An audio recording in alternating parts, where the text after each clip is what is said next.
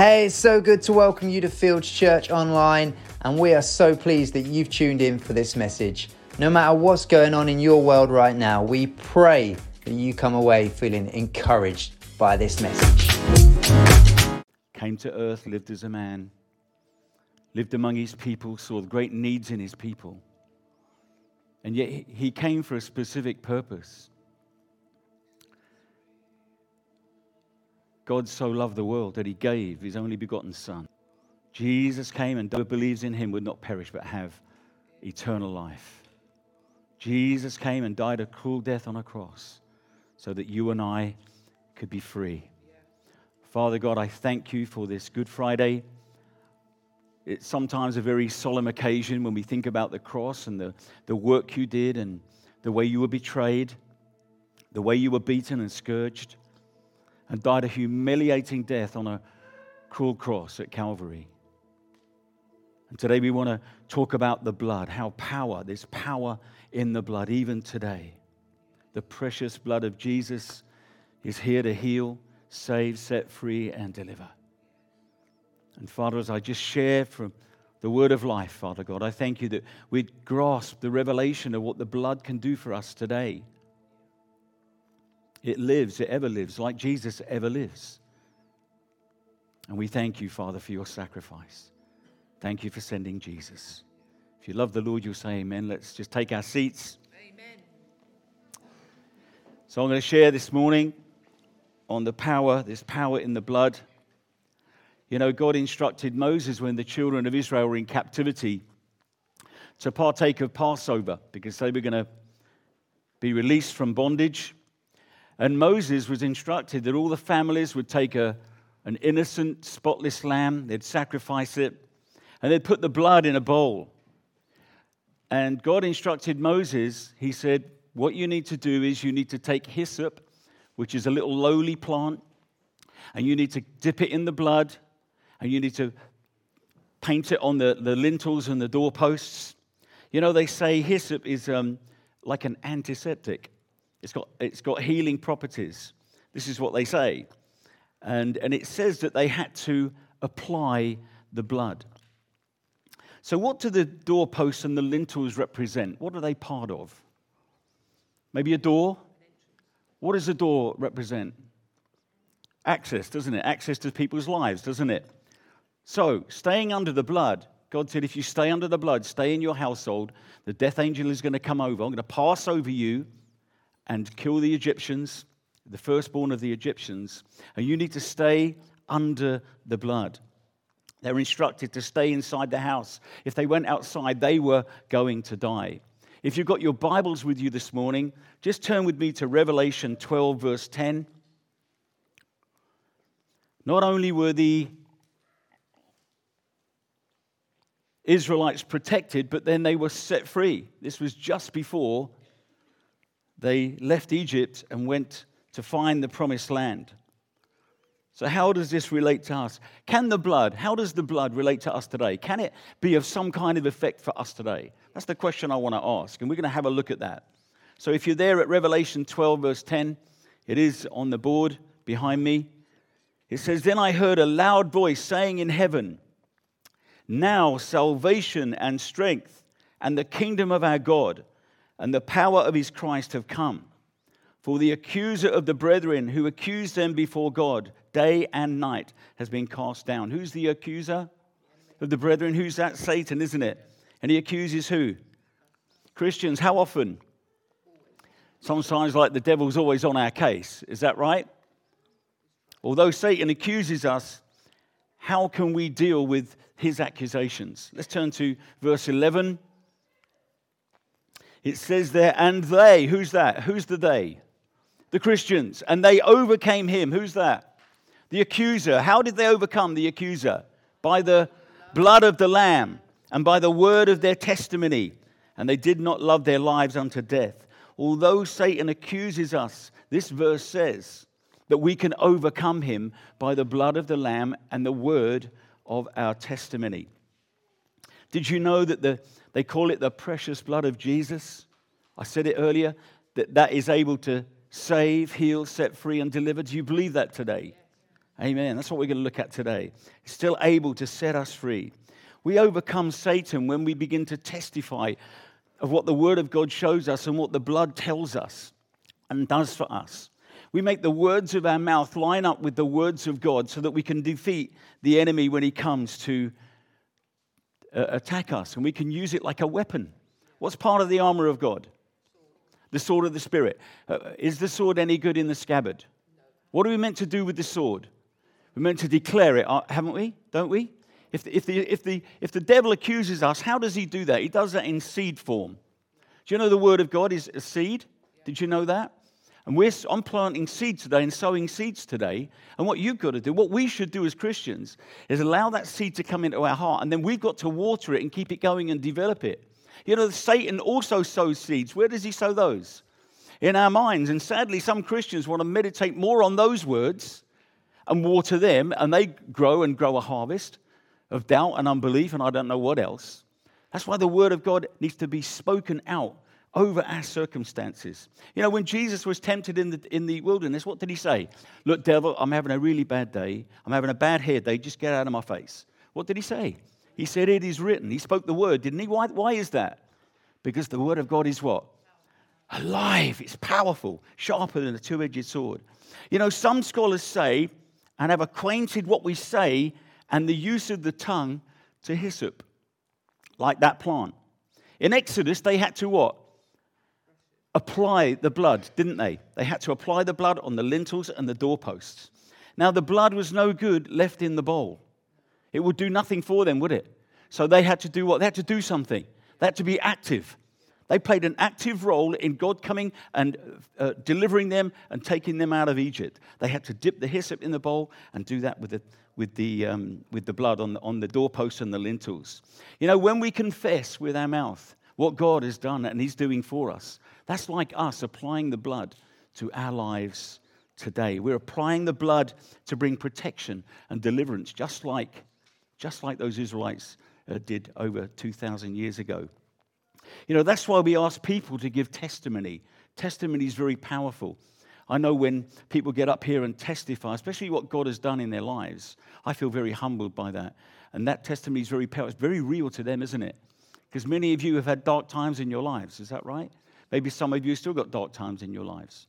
Maybe some of you are still going through the storms in life. Well, if we use the word of God, that's what Jesus did when they were in the boat and the storm rose. What did Jesus do? Oh, well, he was asleep first of all, wasn't he? And they were afraid. Where is he? Wake up, Jesus. We're, we're going to drown. And what did he do? He got up and did what? He spoke.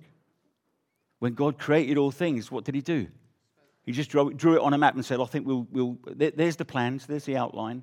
We'll just create something. No, what did he do? He spoke that into being. Our words are very powerful. Death and life are in the power of the tongue. So we've got to use the weapons of our warfare. So let's start confessing and giving testimony of what God has done and is doing in our lives. So, applying the blood, this isn't about begging God. We don't have to beg God for things. This is, isn't about getting things from God when we pray. It's not a special formula that guarantees results either. So let's start applying the blood over our lives and start confessing the goodness of God over our families, over our health, over our children, over our marriages, over our uh, grandkids, and over our well being. Apply the blood over every aspect of our lives. Why should we do that? Because, I know you don't know the answer to that. I ask a question, you don't know the answer. That's all right. Because the blood speaks. Everyone say, the blood speaks. How can the blood speak? Let's have a look at Hebrews 12 24 if you've got your Bibles. Look at this. I love this. I got a real revelation when I read this. I think for the first time, I had a different view of what the blood could do for me and you. To Jesus, the mediator of a new covenant, and to the sprinkled blood. What does it do? The sprinkled blood that speaks. What does the blood do? Blood speaks. How can the blood speak? It speaks a better word than the blood of Abel. You know, when Cain killed Abel, God said to Cain in Genesis 4 2, the message says this God said, What have you done? Look at this. The voice, everyone say voice. The voice of your brother's blood is calling me from the ground. So God knew that Cain had killed Abel. And we're not going to go into that story, but he says God's, God says Abel's blood is crying to him from the ground. But he's saying Jesus' blood speaks a better word than the blood of Abel. How is that possible? You know, in the Old Testament, the priest would go once a year on the Day of Atonement, and he would, they would sacrifice a lamb, and they'd go into the Holy of Holies, and they would spread that blood on the mercy seat, and it would only atone for the sins of him and his people. Atonement means just to cover. That's what it means. So back then, when they killed a lamb and offered that lamb as a sacrifice and laid its blood on the mercy seat, it only covered the sin. And then the priest the next year had to do that until Jesus came. That's how they were, their sin was covered. But you know, Jesus went before the, the Father when he was crucified. He rose again and took his blood, his precious blood, and he put that on the mercy seat. Aren't you glad for that? He went to heaven for us and put that blood on the mercy seat. And that blood lives and speaks today. And it talks about we, He's given us eternal redemption. And we're going to go through a few scriptures. Uh, when I come to the point, I'm going to go through some scriptures. And what I want us to do is declare afterwards. Just make a confession after those scriptures once we, once we get to them. So when the devil accuses us day and night and says, You're not worthy, do you get voices like that, seeds like that from the enemy? You're not worthy. You're not good enough. You're not holy enough. God doesn't love you. He's not, he's not interested in you. Did anyone get those seeds coming from the enemy? What should we do with those seeds? Put weed killer on them. What's the weed killer? C- confessing the word, fill our minds. Well, that's why we need to renew our minds with the word of God. Why? Because what? Junk in, junk in, junk out. And it's a continual process. We don't listen to one message and we're totally transformed. When you first got saved, you lived the way you were before you got saved. Is that right? I still smoked and drank and did all those kinds of things until I got to the place where I thought, hang on, my body's a temple. Uh, you know, I, want to keep this temple good before God. How can I ask God to, you know, protect me and heal me and keep me whole and keep me well if I'm sticking stuff in my body that's not good? Can you say amen? amen. Or oh me? When the accuser does that, what can we do? What happens in heaven? Jesus says, You know what, Father? They are worthy. They are my special prized possession. And that blood tells me that they are innocent. He points to the blood. When the devil accuses us, he points to the blood and says, Father, they are not guilty. They are innocent. I've taken the punishment for their sin. I've cleansed them from their sin. And I've taken their guilt and shame. Too many Christians still live with guilt and shame. You know, Christ took all of that on the cross, all of it. We've got to realize that. And all of that is under the blood. Are you under the blood? Yes. You sure? Yes. Hopefully, after today, you're going to be more under the blood. So let's stop listening and agreeing to what the enemy says about it, and let's start confessing how God sees us. And say that I'm a work in progress, and I've got a bit of a way to go. I'm still a work, in progress. I've been a Christian 40 years, but I've still got a long way to go. No one's made it yet. All right? And we will have times of doubt and unbelief, all kinds of things when stuff happens in our lives. And when the enemy gets on our case, and I sense that the enemy is really getting on our case and really attacking the church, not just here, but the church worldwide. They're attacking the Word of God. Churches are going to stop preaching the Word of God. That's going to happen.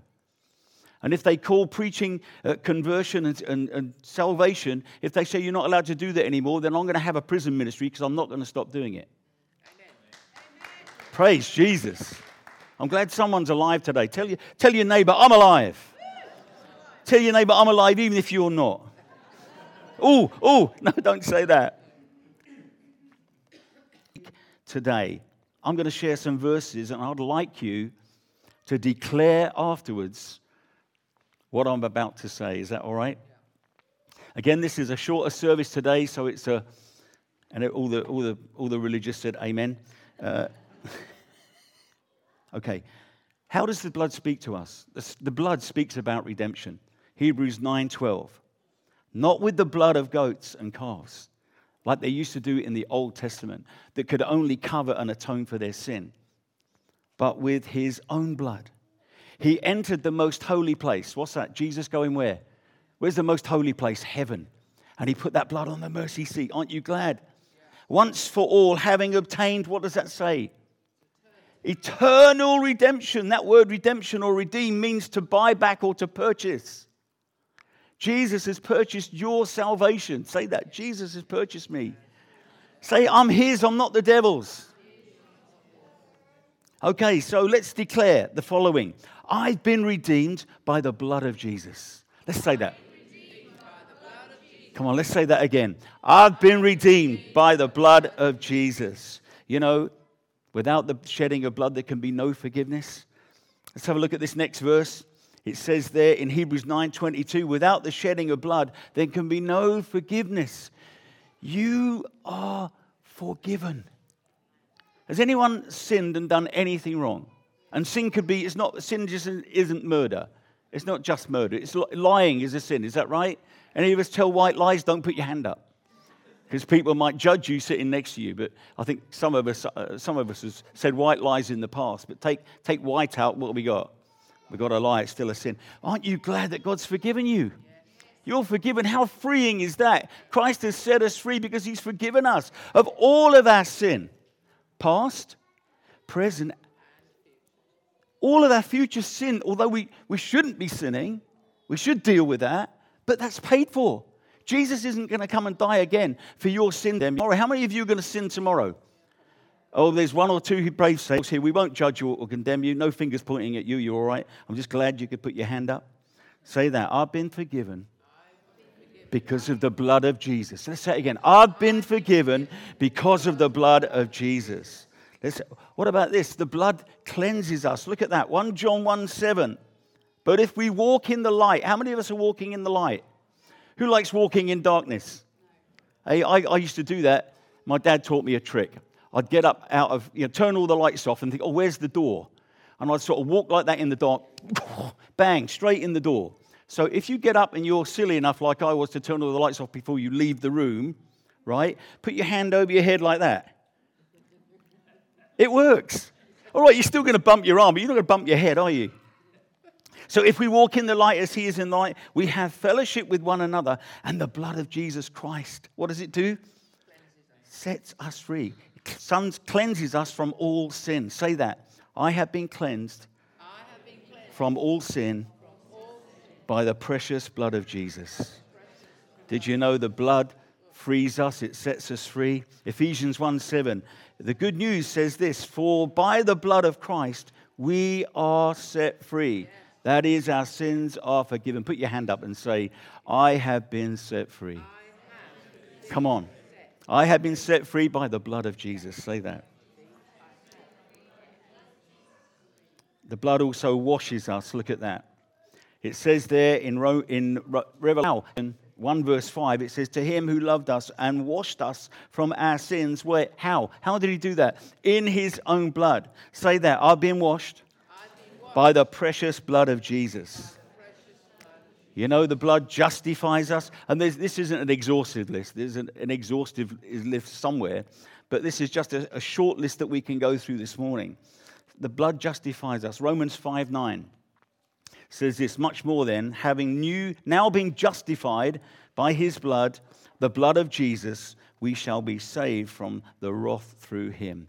Say that. I've been justified because of the blood of Jesus. Could I have the band up, please? The blood declares that we are holy. How many holy people are we here? How many holy people have we got here? Some guy stood up, and I think he's the only one. We've got two people who think they're holy. What makes you think you're not holy? Hmm? What makes you think you're not holy? The word sanctification is the process of becoming holy. You are holy, you will be holy, uh, and you will be holy in the future. That's sanctification. It is a process. When we're, when we're um, saved, we're fully righteous. So that means that's not a, a, an ongoing thing. That's not something that we grow into. We're fully righteous the moment we're saved. But after we're saved, when we renew our minds to the Word of God, we realize that God has made us holy. Say that. I have been made holy by the precious blood of Jesus. The word, the blood speaks of power. Revelation 12 11. And they overcame and conquered him. That was the first verse we, we read, but I'm reading that in the, I think it's the Amplified. And they overcame and conquered him because of the blood of the Lamb and because of the word of their testimony. Say, there's power in the blood of Jesus. Say that. There's power in the blood of Jesus. You know, the blood gives us access to God. Did you know that? Because of Christ taking his blood and laying it on the mercy seat. Aren't you glad that there's a mercy seat and not a judgment seat? There is going to be a judgment seat at some point in time, but at the moment there's a mercy seat. Amen. Where God is full, full of mercy. Hebrews 10:19 says, "Therefore, believers, say that, I'm a believer. I'm a believer. Since we have confidence and full freedom to enter what? The holy place. You know, that priest was the only one who could go into the Holy of Holies. But when that curtain was torn, when Jesus rose from the dead, his flesh is, is like that. His flesh was torn. And we can come through Jesus to enter the most holy place because of the blood of Jesus. Therefore, believers, since we have confidence, how many of you have confidence to go before God? We don't when we've sinned, do we? You know, when we, we sin or do something wrong, we're hesitant to go before God because we think He's going to judge us and say, He knows anyway. He knew it before you did it. That's why it's best to run to Him, isn't it? If we confess our sin to God, He's what? good and just to forgive us all of our sin and cleanse us from all unrighteousness. That's when we need to run to God. To enter the holy place where God dwells by means of the blood of Jesus. Say that. I have access to the throne of grace because of the blood of Jesus. Well, that was the shortest service I've ever done, I think. And I thought it would go on a bit longer than that. That was, that was 20 minutes, so it's a little homily, isn't it? So that's 20 minutes. So that must be a record for me. So, what we're going to do now is we're going to get the band to come up and they're going to play a song. It's an older song and, and it speaks about exactly what I've spoken about today. And then I'm going to come up, I'm going to read one more verse, and then we're going to take communion together as a family. Thank you, band.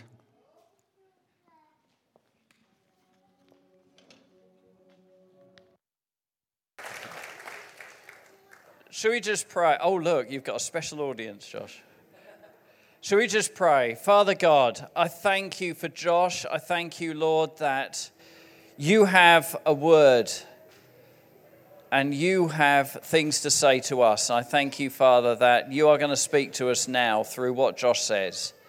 Lord, help us to have ears to hear what you have to say to us. In Jesus' name, amen. Amen. Good morning. Happy Easter, everyone. I was thinking back to last Easter and all of the things that have happened since last Easter, because a lot happens in a year, doesn't it? Um, in particular, about six months ago, we had the really sad news of the death of Her Majesty the Queen. And I'm a school chaplain, and so as soon as we heard that news, a little WhatsApp group that I'm in with some other school chaplains started pinging and what the chaplains were doing is they were sharing ideas of what they were going to be doing at school the next day to help people kind of process this really tragic news. And some chaplains were saying they were going to open the chapel as a quiet space for reflection. Some chaplains were doing a whole school assembly the next morning to gather people together. And some chaplains were just going to be around and offer some pastoral support to those who were upset or in need. And I'd stayed intentionally very, very quiet for a very good reason. But someone picked up on it and sent me a message at Josh, What are you doing tomorrow? And at this point, I had to confess that I wasn't going to be doing anything at school the next day. Because what had been in my diary for the next day at school, and what had been in my diary for a very long time, is I was due to supervise a school trip to Thorpe Park. I'm not sure if that was the most appropriate thing to do on the first day of national mourning, but the trip went ahead. We all had a lovely time. And as, as staff, we were paired up to help supervise the children. And I learnt very, very quickly that the member of staff I was paired with, who became my new best friend that day, was a theme park expert. He'd been to every theme park in the world, he'd been on every single ride multiple times. So when I had a dozen children come up to me and say, Sir, sir, sir, you've got to come on the swarm ride with us, it'll be hilarious. That's this ride up here, by the way, on the first picture. I turned to my Josh best friend and I said, Sir, will it be hilarious? So I politely declined. About half an hour later, the children came back. Sir, sir, sir, you've got to come on Tidal Wave. It'll be so funny. That's the second photo. So I turned to my friend. I said, Sir, will it be so funny? He said, Josh, it's a, it's a very tame ride. He said, even you might enjoy it. So I accepted and had a wonderful time. But straight after that was finished, the children were not satisfied. Sir, sir, they said, you've got to come on Colossus. Oh, it'd be so much fun. It'd be hilarious. That's this third photo. I turned to my friend. I said, Sir, is it going to be hilarious? He said, Josh, there's 10 loop the loops. He said, You might enjoy it. He said, But I will need to sit next to you and we'll probably need to hold hands. Which we did. All 10 loop the loops and had a wonderful time. Why was, I really why was I really pleased to be paired with my new best friend? Well, he was an expert at theme park rides, not because he'd read about them, not because he'd watched a million YouTube videos about them, not because he'd uh, spoken to someone who had been on the rides. He himself had been on every single one. So I knew I could trust inside out. He'd done them, and more importantly, he was alive to tell the tale. I knew these rides were going to be a problem because he was alive in the flesh in front of me, telling me it would be okay. And sometimes I think life is a little bit like a food is in park, isn't it? It's got all of its ups and downs. It's got a park of life. The price of food is extraordinary. In this theme park of life, who can we really trust to guide us through these ups and downs and these twists and turns? Because there are lots of people encouraging us to go on all sorts of rides, lots of loud voices do we trust in this thing called life? Well, I think Easter shows us there's only one person we can trust, and that's the person of Jesus. And why can we trust him? Well, the Easter story tells us he's the only person throughout all of history that has been through this thing called life, that has died, and then has come back in this miraculous resurrection to tell the tale. And what a great story it is. He's there by our side in the flesh, telling us it's going to be okay. I've done this. And that's why I think Jesus is the only person that we can trust. And Easter tells us that. You know, everyone else's death, no matter how long ago it was, still has a certain sadness to it, doesn't it? Even Her Majesty the Queen, six months on, when people talk about her, there's that sense of, oh, if only we'd had one more year, maybe. There's always that sadness, there's always that regret. If only we'd had that one conversation we wanted to have with that person. If only we'd been on that one more holiday. If only we'd told them we loved them one more time. But Jesus is the only one whose death has this happy end, this miraculous response on Easter Sunday, because we know that was not the end of the story. One of my favourite passages in the Bible about the Easter story is Matthew 28, verses 5 to 7. You're welcome to turn there with me now, or the words are going to come up on the screen. Matthew 28, verses 5 to 7. These amazing women go to visit the tomb, and the angel speaks to them. Don't be afraid, the angel says. I know that you are looking for Jesus who was crucified. He is not here. He is risen from the dead, just as he said would happen. Come, see where his body was lying, and now go quickly and tell his disciples that he has risen from the dead, and he's going ahead of you to Galilee. You will see him there. Remember what I have told you. It's just these three verses, but in a nutshell, it encompasses all the joy and the surprise and the shock and the delight of that very first Easter Sunday morning. No matter how many times we've heard this story, it's worth re- reminding ourselves of these words that the angel says. Because this miraculous resurrection of Jesus coming back to life completely changes everything. The angel says three things. Firstly, that these women should come and see where Jesus' body lay. Jesus still said, told them this was going to happen. The angel has told them again, this has happened, but the angel still says, Come and see. You're invited to come and see for yourselves what has happened. Secondly, these women are told to go and to go quickly to tell others about this good news. And thirdly, they're told that they're not on their own, that when they go, and when they go quickly, Jesus will meet them there. And so, this Easter Sunday, we are celebrating with billions of Christians around the world in every single country this amazing resurrection of Jesus that really does change everything. It validates everything he said and did because we know he is the one person that we can now trust. And as we celebrate this Easter Sunday, I wonder which one of those three things we might need to hear again from the angel. Are you someone who perhaps hasn't quite heard this story before? And the angel needs to say to you this morning, You're invited. Come and see for yourself what has happened.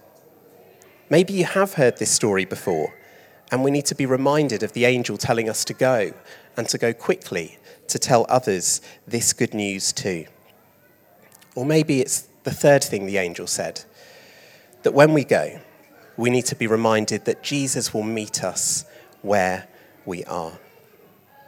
So, as I invite Richard to come up, I wonder whether we might think about which one of those three things we might need to hear fresh this Easter Sunday.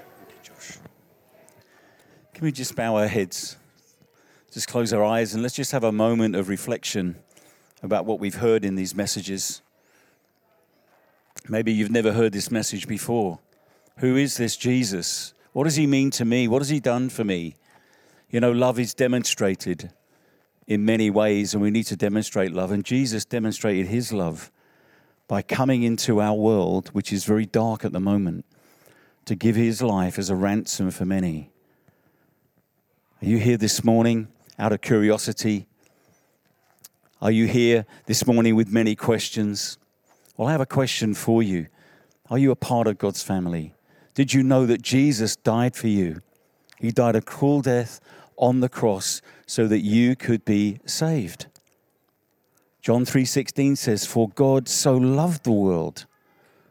God loves every person in the world. And did you know that he died for every person in the world to take their sin, their guilt and their shame? And sometimes we don't really get that. Why do we come to church? It's a good thing to come to church, but church won't save us necessarily. Jesus will save us. Is there anybody here this morning who's not made Jesus the Lord of their life, their Lord and Savior? I just want to give you an opportunity this morning to just say, That's me. Jesus is tugging at my heart. He's knocking on the door of my heart. You know, the handle of that door is on the inside, and we've got to ho- open our hearts up to Jesus. Would we hold our hand today? Would you be brave enough, like Jesus, is there anyone who hands up for us? Can we hold our hands up to him and say, Yes, I need Jesus? Is there anyone here this morning that needs Jesus? Just raise your hand up while every head is bowed, every eye is closed. More, I will see it, and more importantly, Jesus will see it. Anyone here this morning? Let's believe that we're all right with God. What about you? You've come to church, you used to go to church, you gave up on church. Maybe church was a bad experience for you, but you're here today. And maybe you want to come back to God and you're not sure if God will accept you. God loves you and will always accept you. And He's waiting for you to, with His arms open wide, ready to receive you again. Is that you this morning? Maybe you've drawn away from God, you're backslidden, but you're here today and you want to come back to the Lord. If that's you, just raise your hand while every head is bowed, every eye is closed. Just raise your hand and say, That's me. I want to come back to God today. Okay, that's good. I'm just going to pray and pray a prayer for all of us as we go into the world as the church, because church isn't just about Sunday, it's every day of our living lives, going into the world to reach people and to meet, for them to meet our Savior. Father God, I thank you for this Easter service. I thank you for this Easter weekend where millions of Christians around the world are giving uh, praise to you, glory to you, and celebrating not just the cross, but your resurrection, that you rose from the dead. And Father, we want to celebrate that this morning. We want to confess that you are our Lord and our Savior. And we thank you, Father God, as we go from this place today, that your angels would encamp around about us and keep us safe, free from all harm until we can meet again. In Jesus' name we pray. Amen. Thank you, Mark.